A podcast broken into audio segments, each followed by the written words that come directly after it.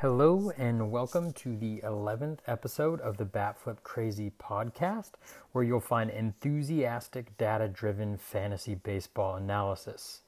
I'm your host, Toby. Really excited about today's episode. We're going to be covering some pitchers I expect to have strong second halves of the season. We'll go and do uh, pretty deep dives on Lance McCullers, Nick Pivetta, Carlos Carrasco, Kyle Gibson and Kyle Hendricks.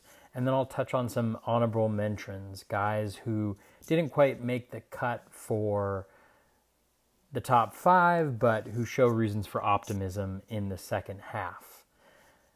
You can listen to us on iTunes, as you probably know, as well as other podcast platforms. Um, the podcast is still new. I'm not sure quite how long we're going to refer to ourselves as a new podcast as long as it uh, is uh, is helpful and keeps expectations low, I guess.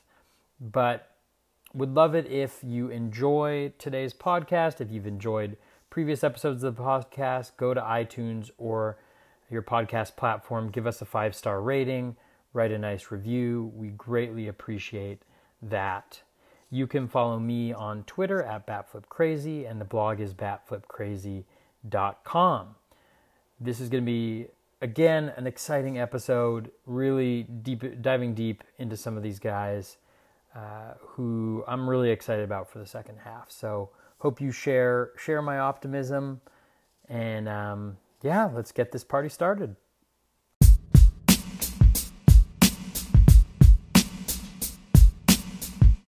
All right, before we get started with Lance McCullers, wanted to talk a little bit about the process uh, that I use in looking at kind of some of these guys that I expect to improve in the second half. This isn't just a process that I use at the midpoint of the season, but one that I'm kind of consistently using throughout the season to identify folks. Some of this will be familiar for folks who have been listening to the podcast in some of the tools that I've shared before, but really just a way to identify folks who have been, you know, either unlucky or who have some changes in their skills uh, that may indicate improved performance moving forward. So for the process, I started out by um, taking a look at skill leaderboards over the last 30 days. So just going over, hopping over to Fangraphs, taking a look at the plate discipline tab, looking at swinging strike rate. Uh, that's always my go to first one over the last 30 days. Look at K minus walk rate, uh, O swing, some of the ERA estimators. And with the ERA estimators, what I'm looking for there is guys who maybe have strong ERA estimators, you know, so your FIP, your XFIP, your SIERA, but whose performance doesn't match that, right? Guys who theoretically have been unlucky. Now, we know that just because you under or overperform your ERA estimator, it doesn't necessarily reflect luck only. There are actual reasons why that happens. But um, that's just something to kind of start compiling a list of guys that I wanted to want to dive into uh, a little deeper.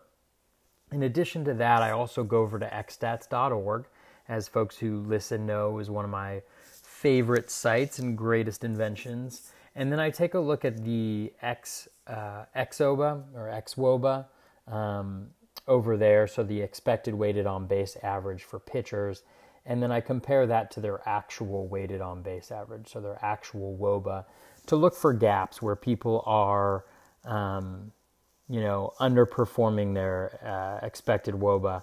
So guys who may have, you know, um, who have higher WOBAs than their ex- expected WOBAs would indicate. And this is just looking for folks who have generally been unlucky, right? Again, there are some exceptions, but when it comes to the expected stats in general, I trust uh, these and use them a lot when looking for for uh, improvements in performance that may be coming down the pike. And then in addition to that, I also look at ex- ex- expected WOBA um, leaderboards at Baseball Savant. So just like I have shared in the past, like I do weekly, every two weeks, monthly, I'm looking for monthly, maybe every two months. Um, you know, are there guys who are looking really good on the expected WOBA leaderboards that I want to take a deep dive uh, on? Again, this is kind of like a filter that I use in order to um, identify guys that I want to look at more closely because just looking at any individual skill is not going to get get the full picture for you. So, uh, really using it as a filter. Um, obviously, the things that I'm looking for as I dive deeper into folks, you know, is um, strikeouts, walks, generally right. Um, balls in play are bad, base runners are bad, so I'm looking for folks with higher strikeout rates or higher strikeout ceilings, improvement in strikeout rates. Um, contact is dangerous, as we know uh, in baseball right now. Um, even though home runs are down a little bit this year, uh, folks are, are definitely doing damage, hitting the ball harder. So, uh, trying to look at, at folks who are minimizing the number of balls in play and who are keeping base runners off the bases by limiting the number of walks. So that's just a general sense of the process, things that I'm looking for. I may also look at, you know, obviously batted ball profile. If folks are putting the ball into play, are they generating a lot of uh, bad uh, ground balls like dribblers or pop ups, automatic outs? Um, that'll help uh, compensate uh, for maybe the lack of strikeouts. So that's a little bit about the process uh, that I go through in order to to uh, identify uh, the pitchers that you are going to hear me cover in a second. Now, first up, we are going to take a look at Lance McCullers of the Houston Astros.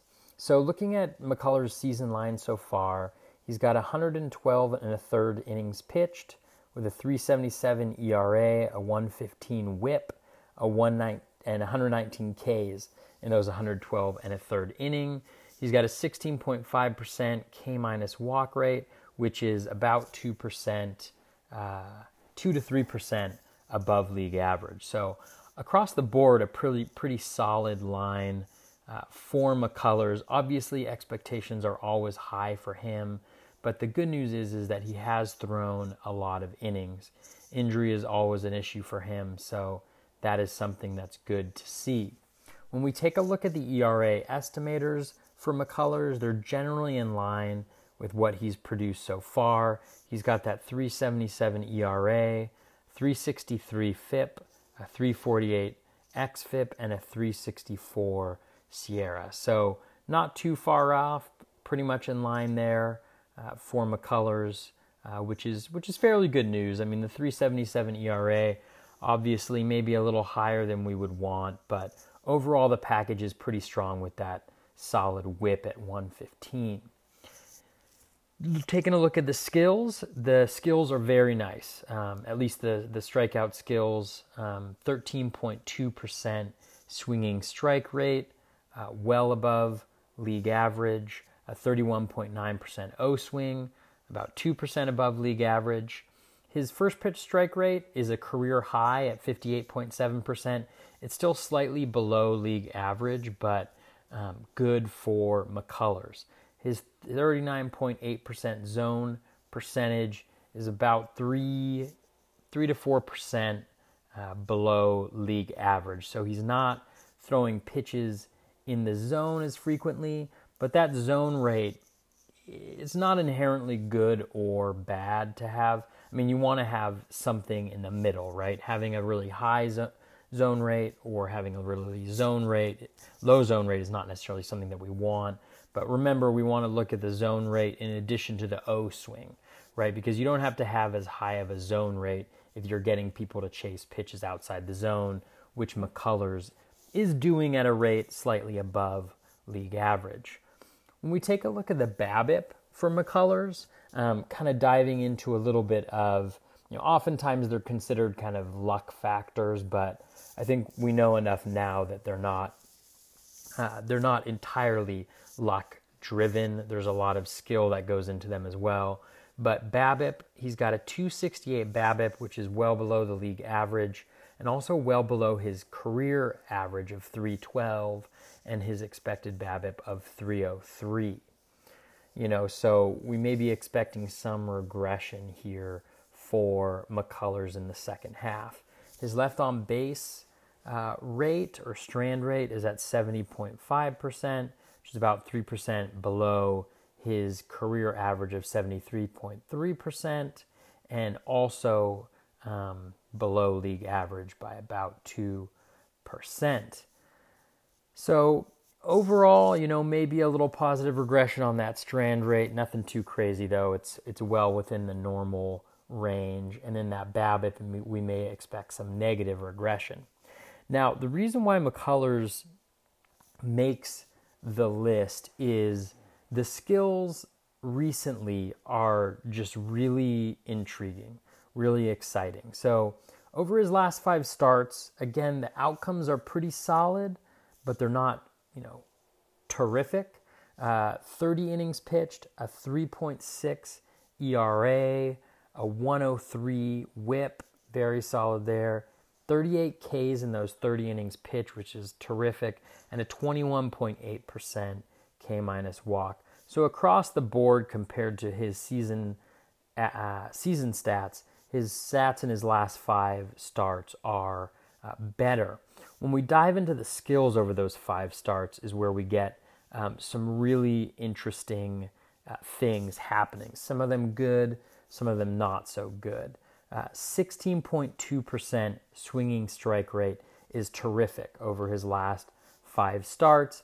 That is, uh, can't remember exactly, but it's either top of the league or number two in the league over that uh, stretch over the last 30 days. He's got a 34.6% O swing, well above league average, about 4% above league average, which is great. It means he doesn't have to throw as many pitches in the zone, getting folks to chase get bad contact if they do make contact, uh, get some swinging strikes if they're swinging and missing, and also helping to mitigate maybe a little bit of that um, high walk rate that we often see with McCullers. Where it, it hasn't been so good recently is with his control skills 50.8% first pitch strike rate and a 34.5% zone rate. So both of those are really low. The first pitch strike rate is about 10% below league average, and that zone rate is about 8 9% below league average. Again, the O swing is going to compensate for some of that, but that's a very low zone uh, zone rate. Now, one of the reasons why this is happening for McCullers is that recently he's been throwing 53.8% of his pitches as curveballs um, in his last five starts. Now, this corresponds with the dramatic increase, or not dramatic, but solid increase in both swinging strike rate and uh, O swing, but it also corresponds with that decline in the command. So, um, you know, or not not command control, right? We're talking about about walks here, um, and so that is that is definitely something to think about. Another benefit of the increased curveball usage is that that pit uh, is that he's got um, his ground ball percentage up to 59.2%, which is really strong. And then the soft hit rate up to 22.5%, about 4% above league average. So the batted balls, uh, the quality of the batted ball that he's been giving up during this time is also um, you know, pretty low, uh, less dangerous um, uh, types of batted balls, which, you know, I think is probably reflected there uh, in the whip, a 1.03, despite the lack of uh, control that we've seen from McCullers recently. Now, the curveball continues to be a strength for McCullers. It's got uh, opponents have a 78 uh, WRC plus against it, so below league average, a 265 WOBA. It's generating 17.1% uh, swinging strikes and then 43.2% O swing. Again, we see that in the um, in the recent skills. His changeup has also been a really good pitch this year. Actually, better than the curveball on a on just a uh, purely you know skill base. Uh, 15 WRC plus on that pitch, a 171 WOBA, and a 21.2% swinging strike rate, and a 40% O swing for that changeup, which is awesome. The only challenge with that pitch is it only has a 26% zone rate, which is a uh, major uh, issue, um, obviously. Uh, that is uh, that's very low. Now he's getting a, a, high O swing on that, but that's still a still a very low zone uh, zone percentage. Now, um, he's he's in the past. McCullers has been able to throw um, a high number of curveballs, over 50% of curveballs, while maintaining a decent, uh, while maintaining decent control uh, skills. You know, first pitch strike and zone. Now, again, he's not he's below league average in general, but not this bad. So the reason why I'm really intrigued by the skill set here and the um, the outlook for McCullers in the second half is we have these. Uh, he's throwing his his better pitches more, and we see this you know dramatic increase or really strong increase in strikeout skills. The control metrics have dropped, but we've seen in the past that he's able to maintain better control metrics even when he's throwing that um, that curveball a lot of the time. And so I can see I can see the control metrics improving um, while the strikeout um, well the strikeout metrics stay the same. And if he's able to do that, you know, we could really see him take off here in the second half. So the upside for McCullers is is huge, right? We've always known that, and I think we're seeing that in the skills uh, more recently. And the good thing about McCullers is, you know, generally when he pitches, even when he's struggling, the results aren't terrible, right? He'll have a bad outing here and there, as we've seen throughout this year, but over the over the lo- over the long term, you know, you're going to get a decent uh, ERA, a decent WHIP, and good strikeout numbers, um, even when he isn't pitching at his best. And so I don't think the floor is that low um, as long as he stays healthy. But, um, you know, so you don't have too low of a floor. You have the really high upside of those strong strikeout skills and the possibility of those control metrics increasing. And so, for that reason, and because I think people have started to sour a little bit on McCullers because they haven't gotten that um, elite production quite yet. Uh, I think he's a guy, if you don't own him already, you may be able to get him cheaper than you could some of the higher skill arms um, that we often think about. So he'd be somebody that I'd be targeting uh, in a trade. Um, if I have him right now, I'm definitely holding on to him um, a, a, lot. Um, so that's that's a little bit about Lance McCullers, a guy that I'm really excited about for the second half uh, of the season.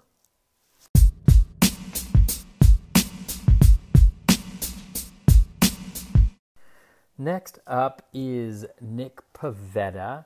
I covered Pivetta on episode eight of the podcast and dove, uh, did a deep dive on him there. So I'm not going to get too uh, deep on him.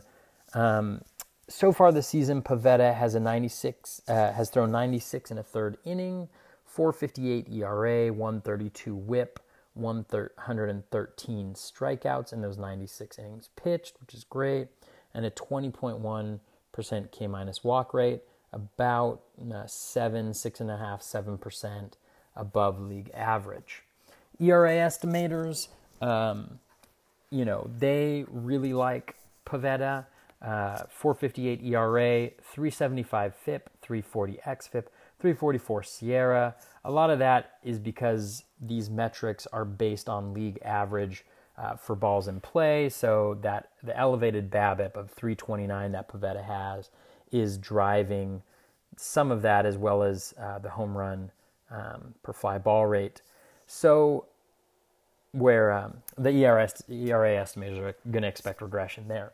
When we take a look at the skills, 11.9% swinging strike rate, above league average, 30.6% O swing, about right even with league average. And then he's got great control skills 63.2% first pitch strike, 47.2% zone.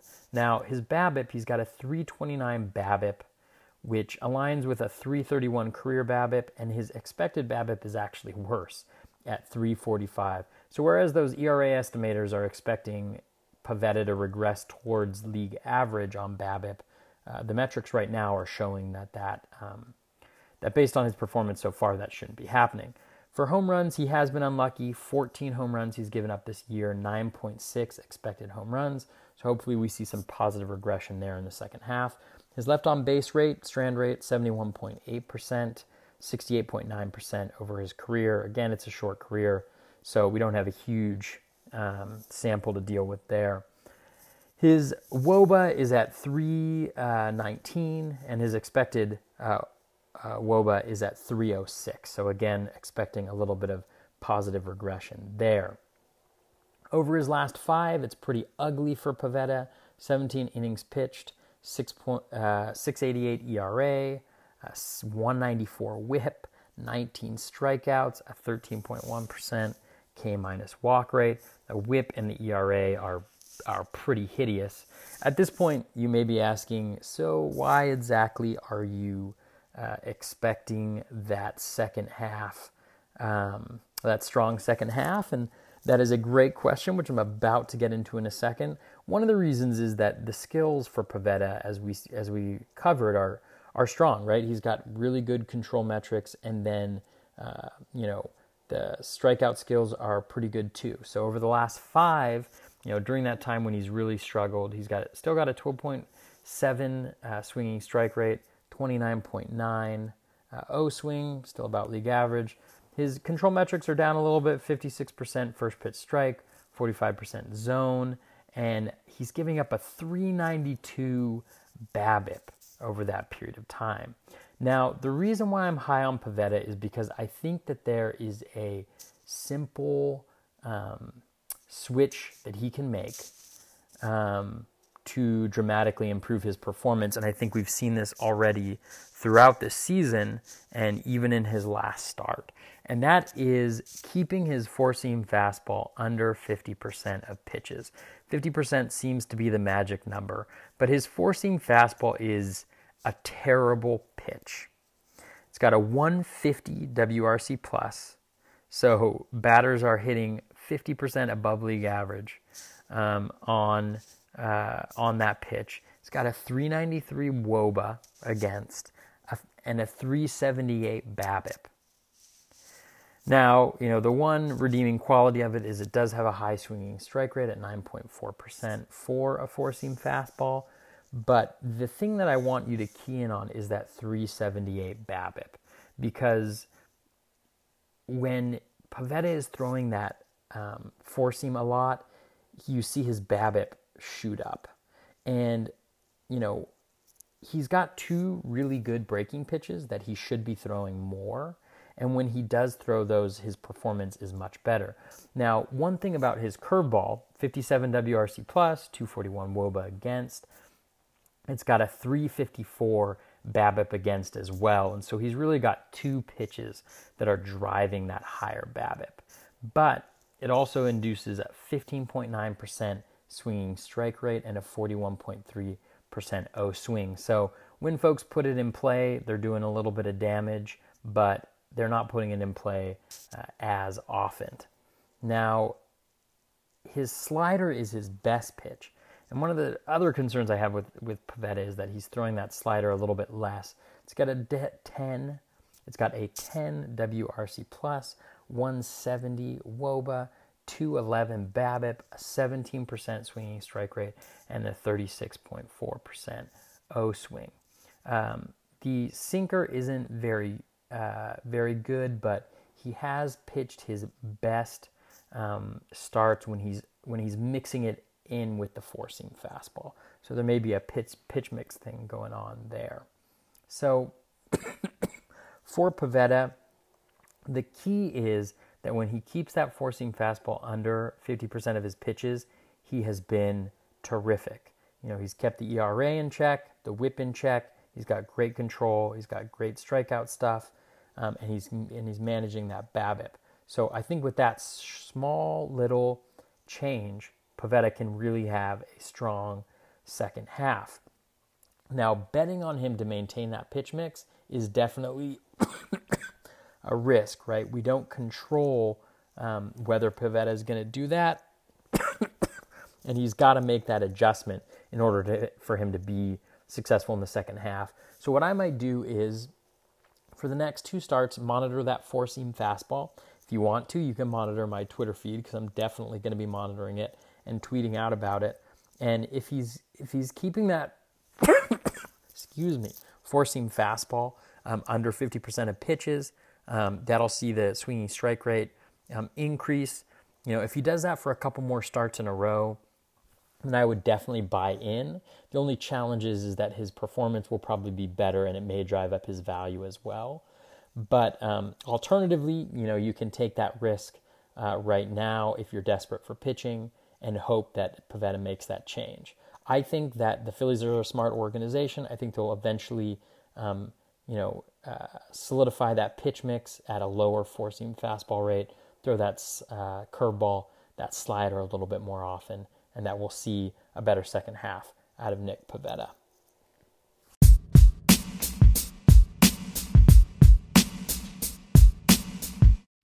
All right. Next up, we got Jameson Taillon.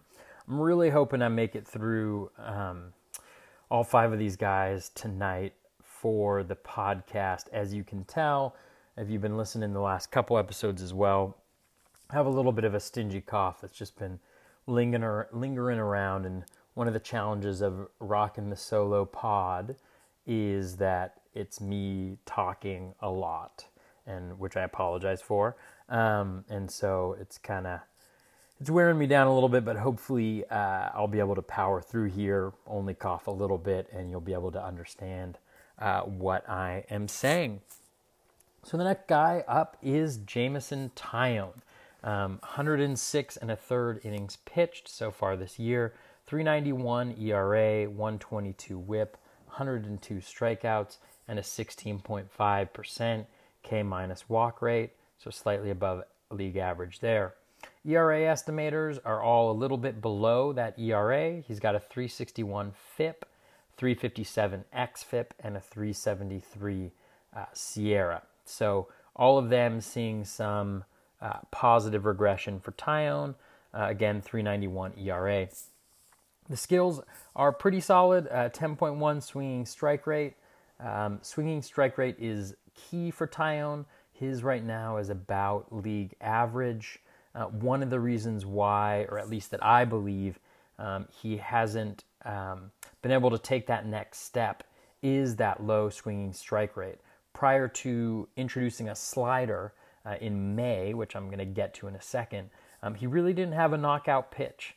Um, and so he was generating a lot of uh, balls in play, which made him susceptible to um, BABIP and also kept that strikeout rate low. Uh, it's at 10.1%, that swinging strike rate, which would be a career high, but it's actually been going up really quickly, which is, which is good news. He's got a 31.9% O swing, which is slightly above, above uh, league average, 63.2% first pitch strike rate, 3% above league average, and a 45.6% zone rate.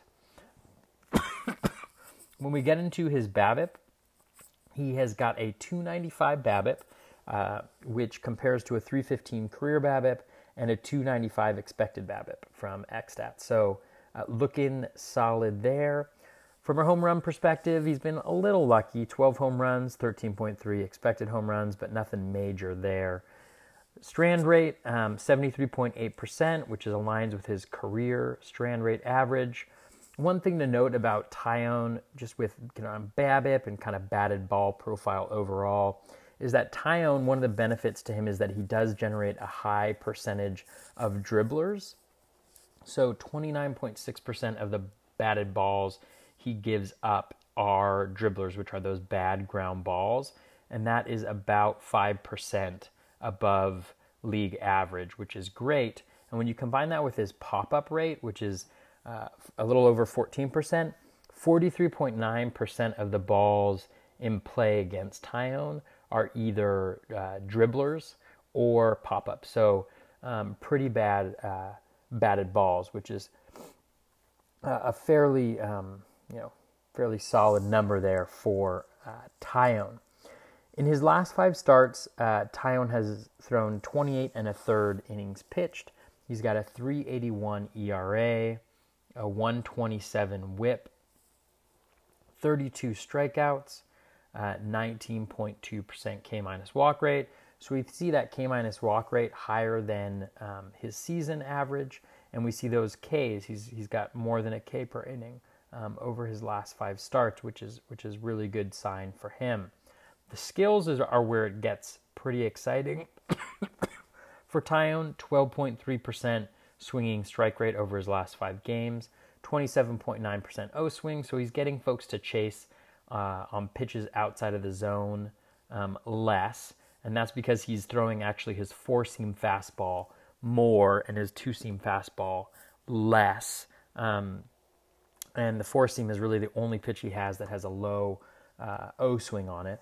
He's got a 65.8% first pitch strike and a 48.1% zone rate.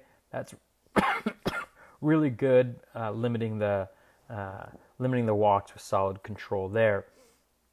Now, Taillon has four strong um, strong pitches that he can go to. Uh, he's got the uh, his sinker, um, his slider, curveball, and change, which are all um, have WRC pluses under um, 100. Uh, the key to turning around his season, though, has really been the introduction of his slider on May 22nd. It's fairly well chronicled, I think, in fantasy baseball circles, but um, it really gave him a, a, knockout pitch that he's really needed for a long time. It's got a 19.6% swinging strike rate and a 51.9% O swing. Both of those are really great numbers. Now, earlier in the season, Taillon started out really hot, and I warned about um, some regression that was likely coming because the skills just really weren't supporting what he did in his first few starts. And obviously, that came. And at the time, you know, it was probably one of the the tweets that I got the most heat for uh, when I put it out there. But um, at the time, he really lacked that knockout pitch. And that's where the slider has been so beneficial to him. And really, the only reason why I see his second half being really strong is that he now has he now has that pitch. He's thrown it now for a couple months, and so hopefully he's learning a little bit more about how to sequence pitches how to use it, what counts, where to put it, and and and I really think that that now that he's getting more comfortable with it, that I think we'll we'll see him thrive in the second half. Now, I had I had mentioned this just a second ago, but prior to introducing the pitch, he had never had a pitch before this season with a swinging strike rate above 11.7% in any season. His curve at 11.7% last year was the highest rate. Now, this year's curve is up to 13.5%, which is great. And I think that's likely the result of the introduction of his slider because he's now got those two breaking pitches that he can go to. And if you look at his month by month whiff rates uh, on that curve, he's got two of the highest uh, whiff rates on that curve um, in the last uh, in two of the last three months since he's developed that slider. So that's great. So to wrap this up, um, Taillon slider gives him that knockout pitch that he's needed. His swinging strike rate is continuing to rise um, to be among the league leaders, actually, at that 12.3% over his last five games. And so he already generates poor contact generally. And so I'm really expecting a strong second half for Taillon, um, with it pushing his K per nine close to or above uh, a strikeout an inning, which would be uh, terrific.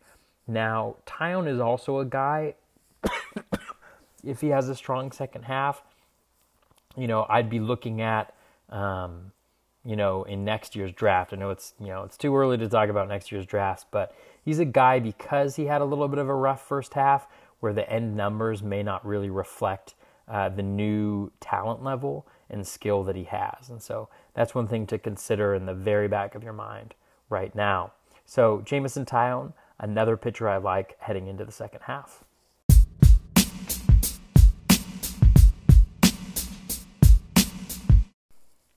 Fourth up, we have Carlos Carrasco of the Cleveland Indians. Now, I just realized that I'm actually doing a deep dive on six pitchers instead of the five. So just ignore everything that I said previously about this.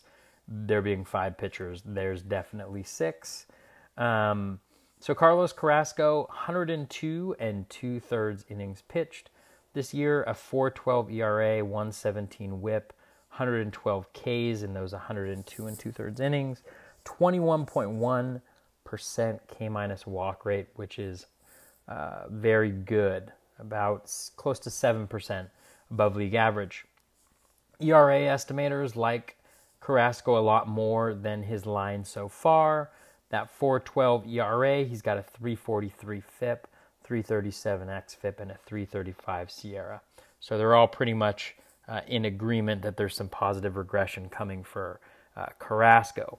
What's awesome about Carrasco is the skill set or uh, the skills. I mean, they're they're awesome. 13.4% swinging strike rate, 35.9% O swing, 66% first pitch strike, and 42.7% zone.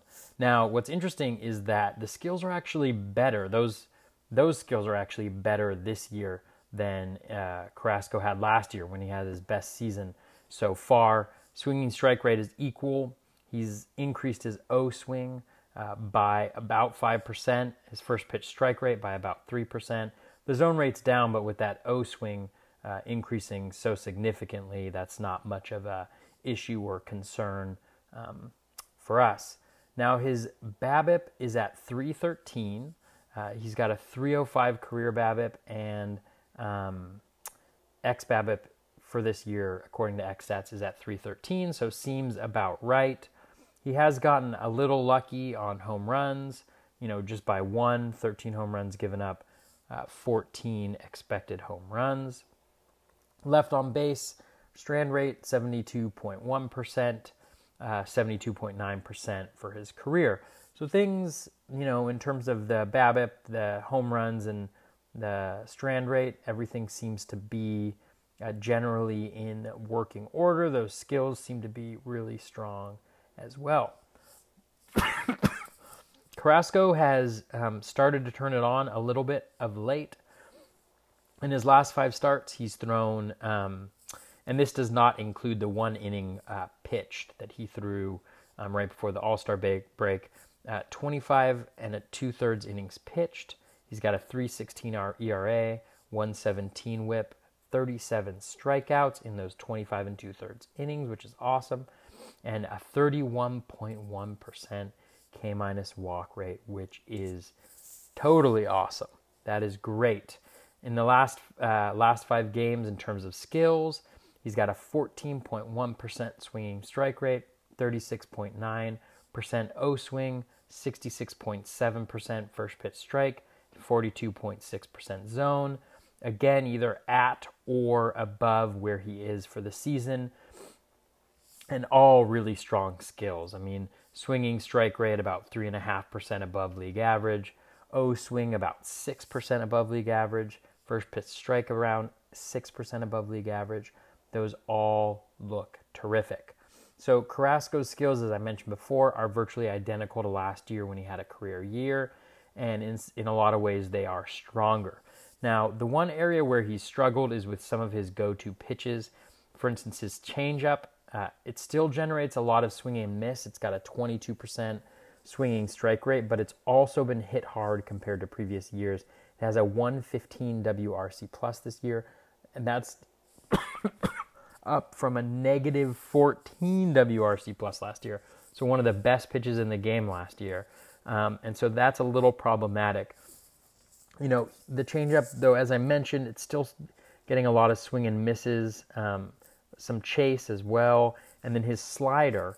Um, you know, it's not as good as last year, but 94 WRC plus, 290 WOBA, 23% swinging strike rate, and a 50% O swing. So he's really got two knockout pitches. Um, you know, boosting up that uh, that K percentage, which is great.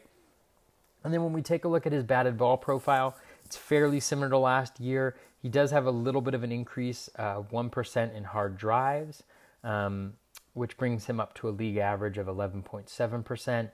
He's also seen a 3% increase in pop ups, though, you know, at that XStats batted ball profile. And those are those pretty much automatic outs, fly balls and pop up infield flies that are pretty much automatic outs. Though his value hit rate, so that's kind of like the equivalent of barrels, but for the way XStats calculates it, and that's at 2.3% um, increase to league average at 9.5%, and he is giving up 2% fewer poor hits, so like bad um, batted balls. So there is a little bit of a fluctuation there in um, Carrasco's uh, batted ball profile, which is why you may see the uh, slightly elevated uh, BABIP from last year. But still, there aren't any major swings that would point towards a dramatic increase in ERA. His WHIP at 117 is still um, is still strong overall, and he's striking batters out. And so I really think we're going to see a um, a very big drop in ERA from Carrasco. I wouldn't be surprised to see him in the in the low threes um, for the second half uh, at a, at a minimum. Um, if you remember last year, he also improved as the year went along. I think of all the pitchers I'm going to cover, Carrasco is probably the guy that I'm most confident is going to have a strong second half.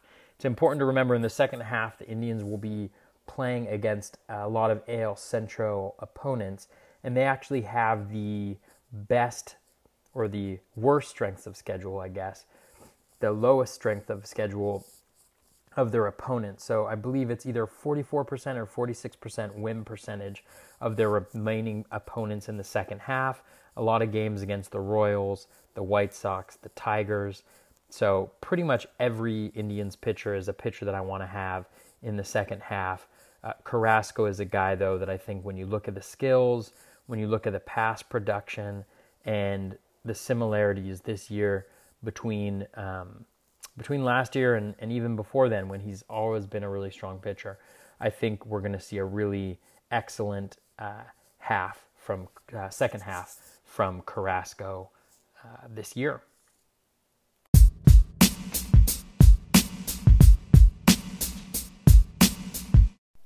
Next up, we've got the highly controversial Kyle Gibson. Now, I know very clear lines in the sand have been drawn throughout the fantasy baseball community on Kyle Gibson, with many folks um, loving Kyle Gibson and a lot of folks refusing to believe. Now, I, since the end of last year, have been a believer in Kyle Gibson. He's probably one of the pitchers that I own the most. And so, obviously, in general, I've been pleasantly surprised by the production uh, that he's had so far this season. 115 and two thirds innings pitched, 342 ERA, 123 whip, 114 Ks in those 115 and two thirds innings, and a 14.1% K minus walk rate, right around league average. The ERA estimators see some negative regression for Gibson in the second half. Uh, he's got a 379 FIP, 381 xFIP, and a 407 SIERA for that 342 ERA. The skills have been solid though. 11.8% swinging strike rate, about 1% above league average.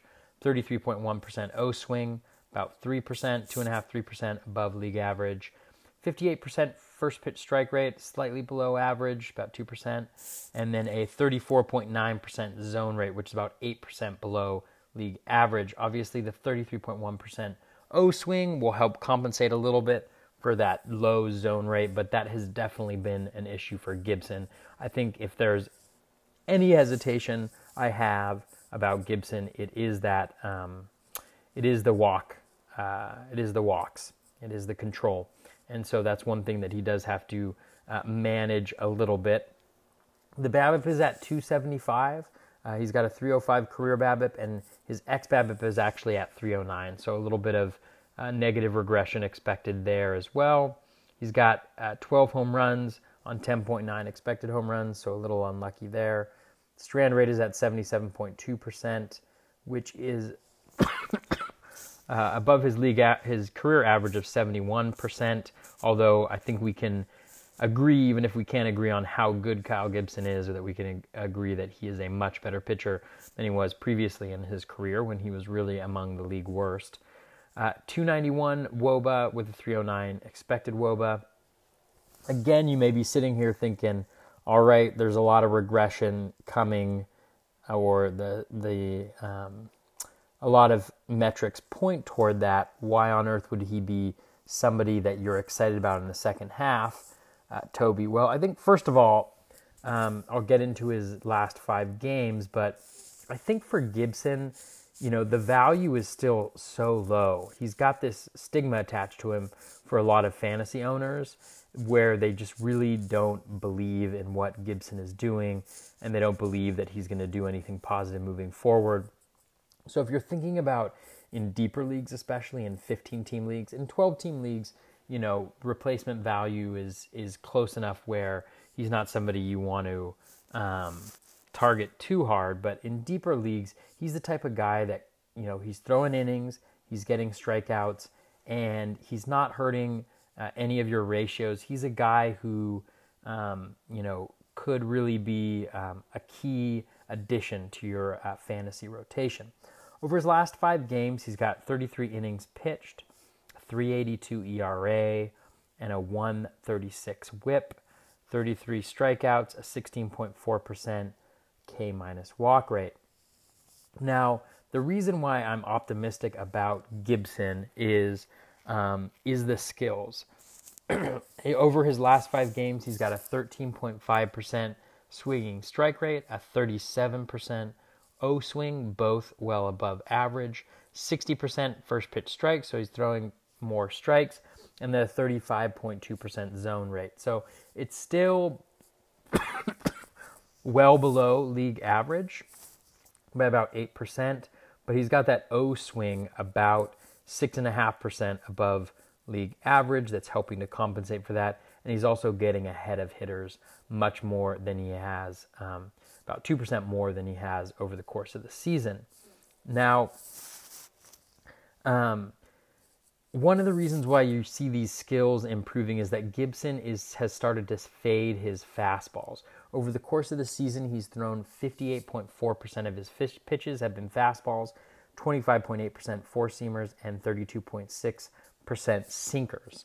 But over his last five games, it, that's down about 4% to 54.5%. And over his last three games, it's down even further to uh, 50.3%. So down about 8%. So, why is that important? Well, Gibson has tremendous off speed and uh, breaking pitches. His slider has a 27.3% swinging strike rate and a 44.5% O swing. It is one of the best sliders in all of baseball, and he started throwing that a little bit more recently. His curve has an 18.6% swinging strike rate. It doesn't generate as many O swings at 31.6%, but still a solid pitch that gets a lot of whiffs. And then his changeup um, has a 17.9% swinging strike rate and a 47.2% uh, O swing. So essentially, you have Kyle Gibson with three pitches that are generating um, swinging strike rates of 17.9% or higher, which is awesome.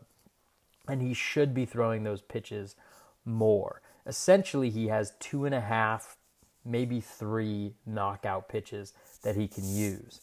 Now, his four seam is really the only ineffective pitch that he gets, that he that he has. It gets knocked around real good at a 151 WRC plus, 377 WOBA, and a 341 BABIP. And his his sinker is actually pretty effective. A 110 uh, WRC plus, 318 WOBA, 270 um, um, uh, BABIP, and it's got a better swinging strike rate, O swing, and zone percentage than his four seamer. So if you can maybe up the the sinker a little bit more than the the four seamer, um, you know that could also potentially be a benefit. Again, you know I'm not nearly smart enough to know a ton about pitch sequencing. I can certainly identify which pitches seem to be better than others, but obviously these pitches are working together in different ways and so it's not just as easy as throwing this pitch more throwing this pitch less but it seems like based on the skills that gibson is finding a pitch mix that is more conducive to the swinging uh, swinging and miss stuff uh, we know he has so with that better pitch mix and again pitching against a weak al central um, moving forward, uh, the Twins have the third best um, uh, schedule remaining of all American League teams. So Gibson should have uh, a good set of opponents to face down the stretch. Uh, hopefully, this pitch mitt sticks. And so I think with that combination, I think he can at least um, repeat what he did in the first half, if not improve on that, despite what we see in some of the numbers pointing towards regression. Those are based on his first half skills. And I think based on what we've seen recently, that we are going to see better skills in the second half. So Kyle Gibson, a guy who doesn't um, isn't uh, considered that valuable by most fantasy owners, so maybe a good target for a trade if you're in a shallower league. He may even be on your waiver wire. Um, make it happen. Look for uh, look for Gibson to have a strong second half here.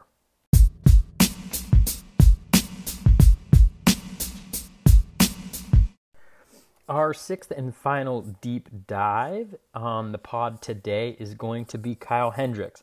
Now, like Nick Pivetta, I covered Kyle Hendricks in great detail. I think it's episode five. Just look through the episodes and you can get a um, the deep dive. But I will give you another one right here. So in 110 and a third innings pitched, Hendricks has a 3.92 ERA, a 120 WHIP, 83 strikeouts in those 110 and a third innings and an 11.4% K minus walk rate. So nothing there, especially for what we've seen from Hendricks in the past is is uh, very good. The ER estimators do not like Hendricks, though they normally don't like Hendricks. He's got a 457 FIP, a 409 XFIP, a 433 SIERA um, on that 392 ERA. Now it's important to note that Hendricks is one of these guys who routinely outperforms his ERA estimators, um, and he does that by about um, a half a run. So over his career, he has about a half run uh, differential in terms of being better than his ERA estimators. So they may not be the best uh, indicator to use in terms of looking at Hendricks's performance and what we can expect. And that's because he generates uh, very low BABIPs uh, historically. So, uh, in terms of skills, um, 8.8% swinging strike rate for Hendricks so far, a 30.7% O swing. So, the swinging strike rate uh, about 2% below league average. O swing right in line with league average. We're going to get to the O swing in a second, but that is really the key for Hendricks and his success moving forward. He's got a 63.4% uh, first pitch strike rate and a 43.4% zone rate. So uh, above league average first pitch strike, about league average zone rate. On the BABIP, he's got a 263 BABIP this year, 272 career, and a 298 expected BABIP, um, according to XStats. So, according to XStats, he's been lucky this year, and we would expect some regression. In terms of home runs, he's been pretty unlucky this year in terms of home runs. 17 home runs given up, 13.9 uh, expected home runs. So hopefully some positive regression in the second half from there. His left on base percentage is at 75.5%. It's at 77.2% for his career. His 306 WOBA. Um, he's got a 317 expected WOBA. So again, some regression expected there from XStats. Now, um, over his last five starts, it's even grimmer than the season. Uh, he's got a 26 and two thirds innings pitched. He's got a 506 ERA, a 135 whip, 19 strikeouts, and 9.8% K minus walk rate, well below league average. Nothing there looks very good. Now, over his last five games, the skills are slightly improved, at least the strikeout skills. Um, 9.1% swinging strike rate, 31.8% O swing, so the O swing is on the rise a 58.9% uh, first pitch strike, so that's actually down from his season numbers, and a 44% zone rate, which is right about in line. But when you take a look at his last three games, that's when you really start to see the skills changing and improving. He's got a 10.7% swinging strike rate, 35% O swing, 62% first pitch strike rate, and a 44.6% zone. So we can see in the skills in the last three games that we are that we may be starting uh, we may be seeing Hendricks starting to uh, turn the corner. Now, Hendricks has a history of struggling in the first half of seasons and making adjustments mid-season and righting the ship in the second half. His career ERA in the first half is 352, and his career second half ERA is 261, so nearly a full run less. I covered this in the earlier podcast, but there was a great article in The Athletic that discussed the changes that um, Hendricks knew that he needed to make. And the, the, the biggest change he pointed to was in his command. So keeping his sinker uh, down in the zone, uh, which both limits the quality of the batted balls that are hit against him, but it also increases the effectiveness of his changeup. His changeup plays off of that sinker.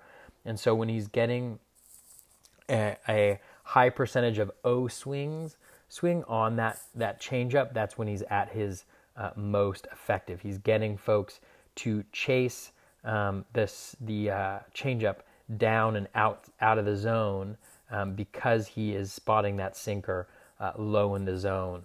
Um, so the good news is is that according to Brooks Baseball, when we look at pitch location, um, he is um, uh, he has been locating that sinker lower in the zone recently, and his O swing, um, as we've seen, is up as well.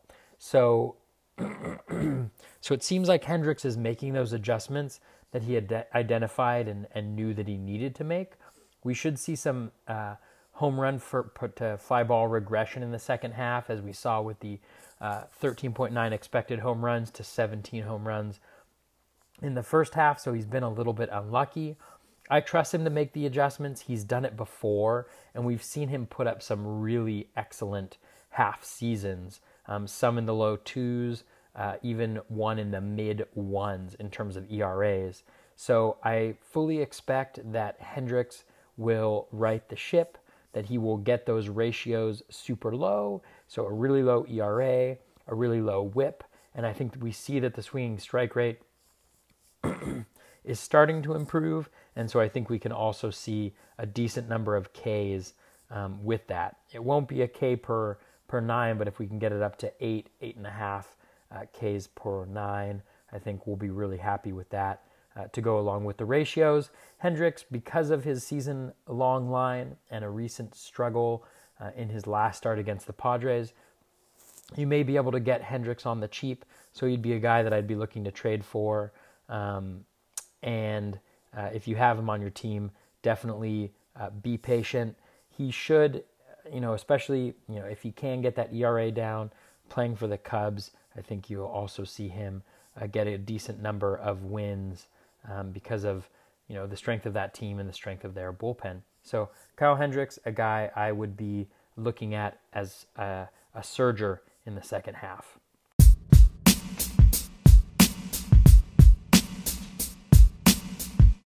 For the last little bit of the pod, I'm going to just cover some honorable mentions. So these are guys who are headed in the right direction. I think they're going to have strong second halves. They didn't quite rise up to um, the top six for one reason or another. Some of them are just, you know, actually really good pitchers and felt weird to include them in second half surgers since they're really good pitchers. Um, and so some of them are those, and then others are kind of deeper league um, uh, folks um, who I think may uh, may be worth a flyer. So the first guy on this list is Trevor Bauer. Bauer's obviously been excellent this season, and the reason why I have him on um, the honorable mentions is I really believe that Bauer moving forward is going to be one of the top pitchers, um, even a top five pitcher. When you think about um, you know the guys who are at the top there, you have your Sale, um, you have your Scherzer, you have your Severino. Um, you have your DeGrom. I really put Bauer in that mix at this point in time. I think even with uh, for Kershaw and Kluber, I think I'd rather have Bauer uh, for rest of season season than those two guys. Um, the reason I I think you know obviously we know about Bauer's process. Um, he puts so much time and effort into being the best pitcher that he can, and he's seems like he's just working with a different set of information than a lot of pitchers at this point, and I think that gives him an advantage. And you see it in the skills throughout the the season. Um, his skills have improved over his last five games. His swinging strike rate is above 13%. His O swing is above 33%, and he's got that those control metrics solid as well with a 62% uh, first pitch strike. He's going to be going up against very weak competition in the second half. I just really love Bauer, and I think he's a guy who, because of his personality, people may still be underrating. So if you can, um, if you can use a, a name or um, you know uh, upgrade to a Bauer or target him in a trade if you really need pitching, I would I would do that in a second. Covered Jordan Zimmermann on the um, latest waiver wire podcast or the waiver wire podcast from a couple weeks back. Uh, take a look at that if you want a deep dive on him. But he's got two legit breaking balls that he's throwing more his curve and his slider. They're both excellent pitches. He's got great control, which has resulted in a really strong uh, K minus walk rate, as well as a really low walk rate in general, keeping that WHIP down. I think he just needs to stay healthy. Uh, obviously, he had an injection, I think, in his neck. It's not scheduled to miss any time, but that's worth monitoring. He was not as good against the Rays as he had been previously, although he, although he did get BABIPed a little bit. I do like Zimmermann moving forward. James Paxton is another honorable mention. You know, everything is there for Paxton. Over his last five games, he's got a 16% swinging strike rate, a 36.6% O swing, 70.5% first pitch strike, 47.2% zone rate, and a 29.4% K minus walk rate. Those are all well above average numbers. He's doing awesome, but the ERA is 423 over that point in time. It seems like Paxton this year has just had amazing skills, but he just hasn't been able to keep that ERA as low as it really should be. And so, as long as he looks good after he comes back from the injury scare, he's supposed to come right back in in the second half. It's supposed to be um, a minor issue, not a major one, and not an arm issue, which is great. Um, you know, he's definitely worth uh, a buy low-ish, you know, in terms of uh, compared to what he actually is worth. I think uh, in the second half. Tyler Anderson is a guy that I covered also on depth. Uh, on that same podcast as Jordan Zimmermann. You know, the key for Anderson is is he's developed a really good cutter. It's a great pitch, and he started to throw it a ton more. It's 34.1% of his pitches over his last five games. Um, it's got a 15 point, uh, 15% swinging strike rate, 42.6% O swing, and a negative 15 WRC plus as a pitch. And it's really, really helped to drive uh, his overall improvement. Over his last five games, 12.4% swinging strike rate, 31.7% O swing, 60.8% first pitch strike, solid zone percentage, and a 22.7 K minus walk rate. Some of the the uh, performance has been BABIP driven. He's got a low BABIP. I think it's like 240 uh, over that um, five game stretch, and it's even lower over his last three games. It's closer to 200. That's not going to continue but hopefully he can get out of this kind of uh, extremes that he pitches in, where he pitches either really well or really poorly, and hopefully you can get some more consistent performances and you know kind of zone in there in the uh, the low three ERA with a K per uh, nine and a you know one two WHIP or something like that. The last honorable mention I will go into is Derek Holland. This is for much deeper leagues. He's definitely worth a stash. Over his last five games, which include one start and four multi inning relief appearances, he's got a 15.7% swinging strike rate, 35%.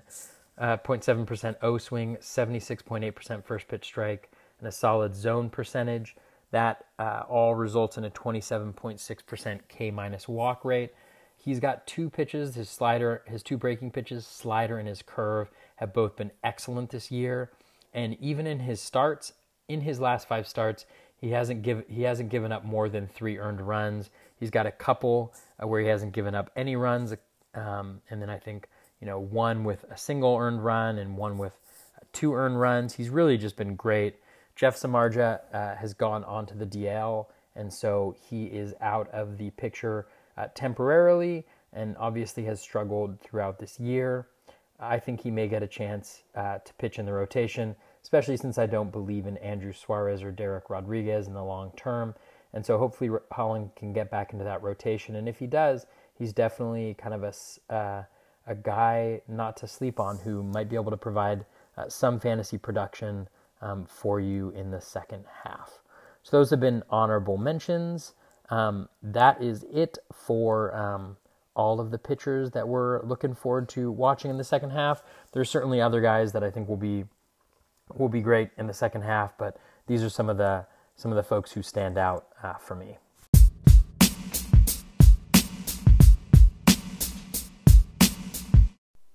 Well, that is going to wrap it up for episode 11 of the Bat Flip Crazy podcast, where we covered uh, second half pitchers uh, that I like a lot Lance McCullers, Nick Pivetta, Jameson Taillon, Carlos Carrasco, Kyle Gibson, Kyle Hendricks, and then in the honorable mention section, Trevor Bauer, Jordan Zimmermann, James Paxton, Tyler Anderson, and Derek Holland. We really hope you enjoyed uh, this episode. Did a ton of research um, on these guys, and so hopefully that will pay off with um, with me being correct on these. Um, so we'll see. Uh, for tomorrow, I am going to have the podcast for uh, second half hitters that I like a lot. So stay tuned for that if you liked this episode, or if you didn't like this episode, maybe give us a second chance and uh, listen to the, the, to the one we put out tomorrow. Uh, again, as usual, thank you so much for listening. There's a ton of fantasy baseball podcasts out there. There's a ton of great content. Really appreciate you listening uh, to this podcast. You can reach me on Twitter at BatFlipCrazy, and the blog is batflipcrazy.com. On Instagram, we're also at BatFlipCrazy, and on Facebook, it is Batflip Crazy Fantasy. So check us out on all of those spots. You can go to uh, the Linktree in my Twitter profile to see a link to all of those places too. All right, that's enough of me talking. Really appreciate it. Thanks for listening. Best of luck with your fantasy baseball endeavors.